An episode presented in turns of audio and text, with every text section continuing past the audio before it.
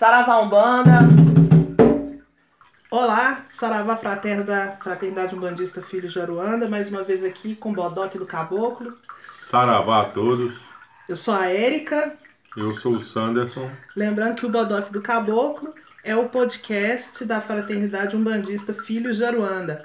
E aí a gente já pede vocês para deixar um like, para se inscrever no canal e compartilhar se gostar. E ativar o sininho. Exatamente, exatamente. É, a gente queria também que vocês postassem perguntas nos comentários se vocês tiverem.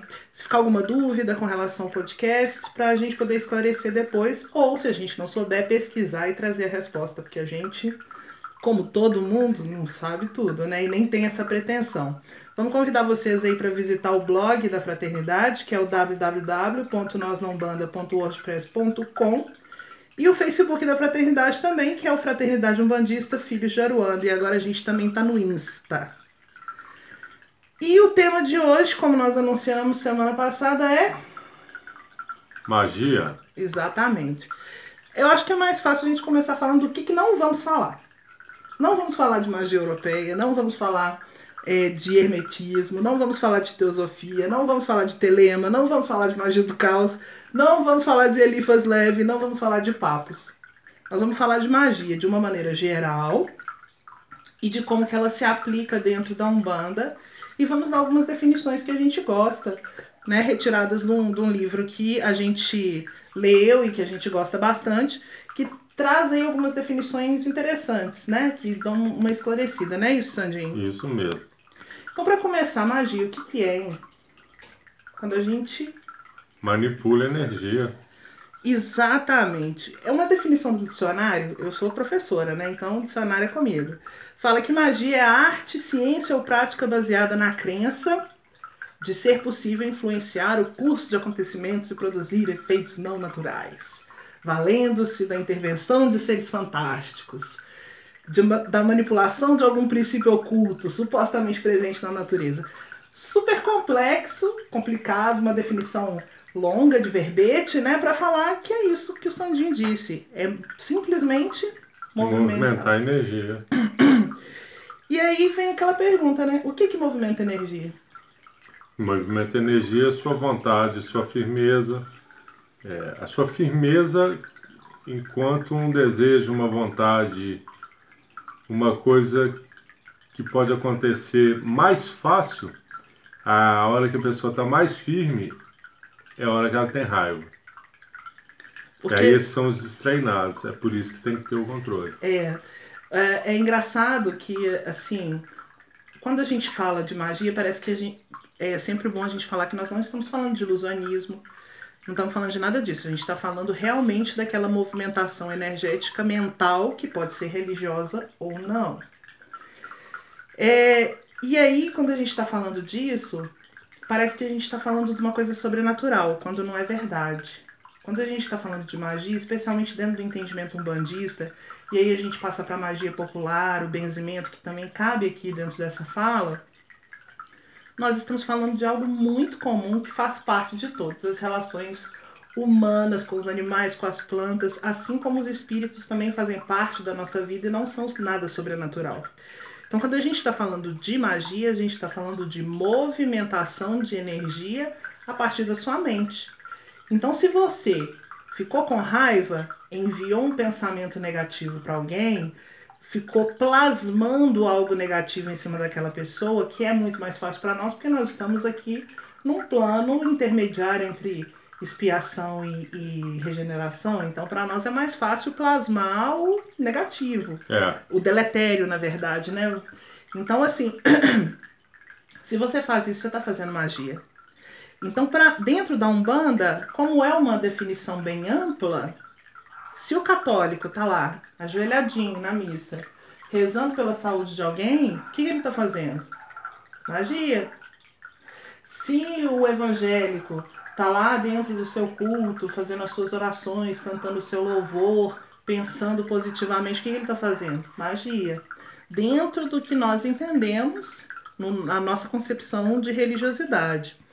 E dentro da Umbanda, como eu falei, cabe muito esse conceito da magia popular, né? É. Que inclui aí os benzimentos, o espiritismo popular, que é um termo pejorativo que foi usado, que foi muito usado para se referir a tudo que não fosse o espiritismo é, via Kardec, né, que a gente fala espiritismo kardecista entre aspas, porque o nome próprio correto é apenas espiritismo, né? Então tudo que não fosse isso era visto pelo olhar eurocêntrico é, colonizador como sendo baixo espiritismo. Então a, a vozinha que pega lá a ruda e benza e tal era classificado como baixo espiritismo, a gente prefere chamar de magia popular. É isso? É. Como várias magias de curas também indígenas, né? Exato. É interessante a gente perceber que na nossa Umbanda a gente não pode ignorar a raiz xamânica, né? Não. Se a gente vê o brado do caboclo, a gente não pode esquecer da questão da presença indígena dentro da Umbanda. É, e aí, nós vamos falar então de alguns conceitos que vieram especialmente desse livro é, Reminiscências de Aruanda, A Menina na Água. Então ele tem um verbete, uma entrada aqui muito interessante sobre magia, e ele divide a magia. Primeiro ele começa a explicar que são dois tipos de magia. A magia evolutiva ou benevolente, que é o que? A magia com propósitos elevados, propósitos evolutivos. E tem a magia involutiva ou deletéria, que é a magia com os propósitos vis. Muita gente chama de magia negra. Mas Isso. particularmente a gente não gosta muito dessa terminologia, porque é, erroneamente as pessoas fazem conexão com a magia do povo negro, querendo dizer que a magia do povo negro é deletéria. E aí faz aquelas associações pérfidas com é, o entendimento hollywoodiano de vodum, de santeria, que não correspondem com a verdade, e aí gera toda uma carga de preconceito. Então a gente prefere fa falar magia involutiva ou deletéria, não é assim? E o interessante também é que continua dividindo. Dentro da magia, seja ela evolutiva ou involutiva, ela pode ser sutil, densa ou profunda. Sutil quando? Quando são manipuladas ali energias sutis de alta frequência, né? É, no livro cita o exemplo ali dos, dos religiosos, monges budistas, bom budistas e tal, porque eles têm esse treinamento para mexer com esse nível de frequência magística, de energia, de manipulação de energia. Dentro do ritual Bantu Bantu Jeje Ameríndio, é, o que é chamado de Umbanda é a gira da direita. E a gente tem a negativa, que é a densa. E aí a gente vai tirar a ideia de que negativa é ruim. A palavra negativa aqui não está sendo usada no sentido de ruim. Ela está sendo usada em oposição à positiva, como os polos da pilha. Então, é, tirar essa coisa da, da cabeça de que magia negativa é magia ruim. Dentro dessa definição aqui, não. Muito importante a gente saber isso. É, e aí são manipuladas o quê? Energias densas. Se na sutil você manipula energias sutis, na magia densa, na magia negativa, você manipula energias densas. Densas. E onde que a gente vê isso na Umbanda? Na Kimbanda. Na Umbanda você vê às vezes quando tem algum trabalho cruzado, mas mais comum na Kimbanda. Isso, com as entidades de esquerda, né, do que a gente chama de esquerda, os Exus, Pombas Giras, e os quimbandeiros também, que a gente não pode esquecer deles, É. que são os que trafegam aí, muitas vezes trafegam entre é, a magia sutil e a densa. E tem uma coisa interessante, que é a magia profunda. No livro aqui defende que em Aruanda é, se aprende a manipular a magia profunda, que é o que? A união dos dois tipos de magia, da sutil e densa. Que o ideal é que o espírito, seja ele encarnado ou desencarnado, que ele tenha proficiência, ou que ele aprenda, seja nos primeiros passos, seja lá na frente, a manipular os dois tipos de energia. Por isso que na Umbanda não se faz o desenvolvimento mediúnico, pelo menos não que eu conheça, somente da direita, ou somente da esquerda? Você faz o desenvolvimento mediúnico de entidades dos dois É, lados. porque a- a- existe um equilíbrio, né? Exatamente. No nosso, no nosso terreiro, no terreiro que a gente frequenta, na verdade, que nós somos filhos, né? A vovó Ana até fala, porque senão fica cadeira manca. Tem que desenvolver de um lado e tem que desenvolver do outro. Que, que acontece? A gente tem aí os, quimba, os quimbandeiros, que são um grande exemplo, né? Os quimbandeiros realizados são um grande exemplo de quem manipula a magia profunda, porque eles transitam tanto tranquilamente da direita quanto na esquerda. E aí, quando você sabe isso, chega aquela entidade. Vamos supor, chega um caboclo ou um preto velho que é chefe de coroa mediúnica, um espírito de luz extremamente avançado, mas que também se manifesta lá na esquerda, lá na quimbanda. Com a mesma roupagem de caboclo e etc. Ele só vem mais adensado, ou de preto velho. Isso significa o quê? Que ele tem proficiência dos dois lados da magia. Ele anda dos dois lados da magia. Por isso que ele é um quimbandeiro, como a gente costuma falar, um quimbandeiro realizado. Não é isso, Sandrinho? É. Mas assim, para ficar claro, é porque senão é, a gente vai entrar num assunto profundo. Se uma pessoa pegar um- uma entrega com marafo, uma vela preta e vermelha, for fazer essa entrega meia-noite na esquina, para que alguém melhore de saúde, e tiver uma mãe ou um pai ou uma pessoa querendo que o amigo ou amiga termine com o namorado porque o namorado não presta para ela, essa pessoa vai em qualquer igreja, firma uma velhinha branca e reza. Qual dessas magias é dessa? No caso, qual dessas magias é deletéria ou involutiva, né? É, mais É, aqui tá mas pedindo- involutivo, é, no caso. Aqui tá pedindo para separação, Porque porque está indo contra o livre-arbítrio. qualquer coisa que vá contra o livre-arbítrio de outra pessoa é magia involutiva ou deletéria. E o interessante é a gente perceber que normalmente se manipulam energias densas aí para fazer essa magia. Porém, quando você fala energia densa, você não está falando energia ruim. Você pode manipular uma energia densa, por exemplo, para tratar uma doença terminal. Pra... Sim, o, o que eu quis dizer isso, esse exemplo, é porque quem passa e vê vai. É, é o preconceito, já vem revestido, né, Copel? Já fala que ali é para fazer o mal. Exatamente. Vezes, isso acontece muito com a gente, né? Se, se você vê, é, igual eu costumo comentar com os alunos quando eles perguntam, né? Se você vê uma vela preta no cemitério, a pessoa fala, ah, meu Deus, vai morrer. Fez uma magia para matar alguém. Quando na verdade pode ser o quê? Saúde, É. pedindo uma recuperação porque tá doente, pedindo um emprego, vai saber, né? É, e aí é interessante a gente partir para aquela pergunta. Quem pode fazer magia? Vai, todo mundo pode, mas nem todo mundo deve. Porque não tem a preparação, não tem é, é, os ensinamentos necessários. E eu sou daquela opinião que ainda a magia ela é ensinada empiricamente. É no terreiro que você vai aprender. Eu não tenho nada contra quem ensina pela internet ou aprende por livro. Só que para mim esses ensinamentos, ainda mais do que você não pode ver, manipular, é, é, tem que ser aprendido empiricamente. É importante a gente lembrar que está mexendo com o intangível.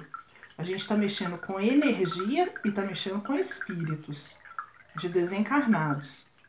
Então, se você não tem uma orientação segura, firme, dentro de, no nosso caso, um dentro de um terreiro firmado, dirigido por gente responsável, que teve ali uma formação mediúnica é, muito bem feita, você está correndo risco. Então, é, é, importante lembrar que todas as pessoas podem fazer magia, e na verdade, eu até acho que, como um exercício mental, a gente pode sim. Ah, vou treinar, vou enviar boas energias para o meu amigo, isso é uma forma de magia. Mas se você vai mexer com a magia empírica, como a gente mexe dentro do terreiro, vou fazer um ponto riscado, vou fazer uma saída de fogo, vou firmar uma vela, que também é a magia mais comum da Umbanda, né? A vela É. e o copo d'água, como diz a nossa E mãe. funciona bem. É, como diz a nossa mãe Celina, gira o mundo, né? Então, se você vai fazer, exige treinamento e exige conhecimento. Exige, antes de tudo, responsabilidade. Quando a gente está falando de magia, a gente está falando de responsabilidade. E aí, se a gente chega, se a gente chega na internet hoje, você vê livros, sites, cursos, oferecendo aí uma profusão de coisas. Não tenho nada contra, eu já fiz até alguns cursos aí em instituições que oferecem, porque para nós aqui era muito difícil saber algumas coisas de Umbanda onde a gente mora. Então tem esse lado bom, que chega até as pessoas que não têm essa possibilidade, mas tem o lado ruim também, de você estar tá passando um conhecimento para pessoas que não têm ali aquela o entendimento da profundidade do que você está fazendo. E vamos falar a verdade, você está passando para pessoas que você não conhece. É, pode ser pessoas boas e pode ser pessoas não tão boas assim. É perigoso. É muito perigoso e a gente tem que ter realmente muito cuidado. Porque é, nós que estamos dentro da Umbanda, que lidamos diariamente, é, que lidamos sempre com essas questões de ah, vamos dar um passo, vamos ajudar aqui, chama a entidade tal para resolver esse problema, a gente vê como que a magia mal feita, mal direcionada ou com más intenções, como que ela pode ser péssima para a vida de uma pessoa, né? Como que ela pode estragar a vida de uma pessoa, tanto de quem faz, quanto, por exemplo, de um alvo dessa magia involutiva aí. Agora, eu fui ao terreiro e pedi para fazer uma magia. Firmar uma vela, fazer uma entrega, eu vou fazer? Depende, né? Você confia nesse terreiro? Pois é, meu irmão mesmo já foi na nossa cidade, pediram para ele é, entregar um frango e fazer o corte. Ele nunca tinha ido, a primeira vez que ele foi na Umbanda, ele foi como consulente, não era nem de corrente, agora, ele foi e matou o frango. Agora você imagina, olha o tamanho da, assim, com todo respeito, mas aí responsabilidade. Porque como que você fala para uma pessoa que não é religiosa, ela não sabe como fazer, ela não sabe como sacralizar, porque aqui na fraternidade nós entendemos, nós não somos partícipes dessa ideia de que dentro da Umbanda não existe sacrifício animal. Nós entendemos que dentro da Umbanda existem várias vertentes, inclusive as que incluem as africanistas, que incluem o sacrifício animal, e as que não incluem. E nós respeitamos a todas. Olha só, como que você vira para alguém e fala para fazer um corte no animal, a pessoa não tem nem noção do que, que ela está fazendo. Qual a chance disso dar muito errado? Pois é, manipulou energia e, e entrou num, numa área muito, muito densa, assim. Entrou num campo magístico densíssimo, sem nenhum preparo. Qual a chance daquilo ali ser, virar um prato feito para espíritos de baixa vibração, né? Sem nenhuma evolução. Outra coisa que a gente já viu também, a pessoa chegar em lojinha de macumba, enquanto a gente estava lá aguardando para comprar nossas velas e tal, chega a pessoa, abre um papel com um ponto desenhado no papel, querendo comprar pólvora e pemba para riscar sozinho aquele ponto, colocar pólvora e fazer uma saída de pólvora sozinha. Uma pessoa que a gente, observando de longe, percebia que não tinha conhecimento e nem sabia o que estava fazendo. Então, se for feito para você um pedido desse, não faça. Não é um local de confiança. Essa fala não merece ser levada à frente porque ela pode ter, trazer para você muitos problemas. É claro que se você vai num terreiro, você se sente bem lá dentro, você foi bem orientado, virou para você e fala assim: faça um banho de descarrego assim, assim, assado. É uma magia, mas é uma magia que você dá conta de fazer. E você vai estar completamente assistido pela entidade que a passou. Se virar para você e falar assim, firma uma vela, assim, assim, assim, ou faça uma entrega mais simples, que você dê conta de fazer, é, inclua essa entrega algumas frutas, ou não, vela, charuto, o que for ali dentro daquele ritual, ok. Isso é o comum da nossa Umbanda. Fora isso, se você achou que a coisa foi excessiva ou você não tem confiança de fazer, não faça. Agradeça, não precisa nem falar que não vai fazer. Na dúvida, não faça. É, agradeça, se retire com respeito e não faça. Então, lembrando só que a vela e o copo d'água é a magia principal da Umbanda, ela movimenta o mundo. E como conclusão, então, magia, o que, que a gente precisa? Precisa de muito cuidado, de conhecimento, de responsabilidade, né? Exato, porque a gente está mexendo com o mundo espiritual, você não está vendo. Então, quanto mais conhecimento e sabedoria você tiver, responsabilidade você tiver, significa que você está bem assistido espiritualmente, as chances de dar errado diminuem. Agora, então para encerrar, a gente pede aí se alguém tiver perguntas para deixar pra gente, a gente vai procurar responder. E o próximo, a gente vai o próximo podcast a gente vai falar sobre perguntas e respostas sobre um banda para iniciantes. Então deixe suas sugestões, não se, inscreva, não se esqueça de dar o like, de se inscrever, ativar o sininho, compartilhar. Visita o nosso blog, a nossa página, Saravá Fraterno e até a próxima. Saravá.